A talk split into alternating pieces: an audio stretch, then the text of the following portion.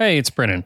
Last week we told you that there'd be only one review a month going forward, and that's still true. A week from today, the Book of the Weaver will be released on this feed. To our patrons, though, we're releasing these reviews a week early as a thank you for supporting us, and this will be an additional benefit going forward. If you're listening to this now, then that means it's available on Patreon or the RSS feed Patreon makes for you.